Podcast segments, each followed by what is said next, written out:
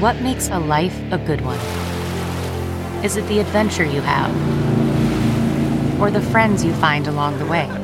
Maybe it's pursuing your passion while striving to protect, defend, and save what you believe in every single day.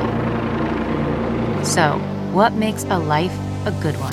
In the Coast Guard, we think it's all of the above and more, but you'll have to find out for yourself. Visit gocoastguard.com to learn more. I'm Dr. Drew Ordon, host of The Doctors, and these are the doctor's orders. Heat rash is a skin irritation most common among young children, caused by excessive sweating during hot, humid weather.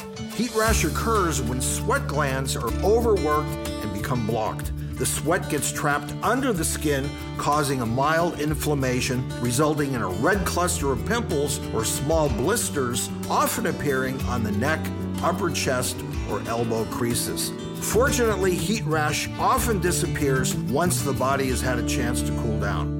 For more information, log on to thedoctorstv.com. I'm Dr. Drew Ordon, and those are the doctor's orders.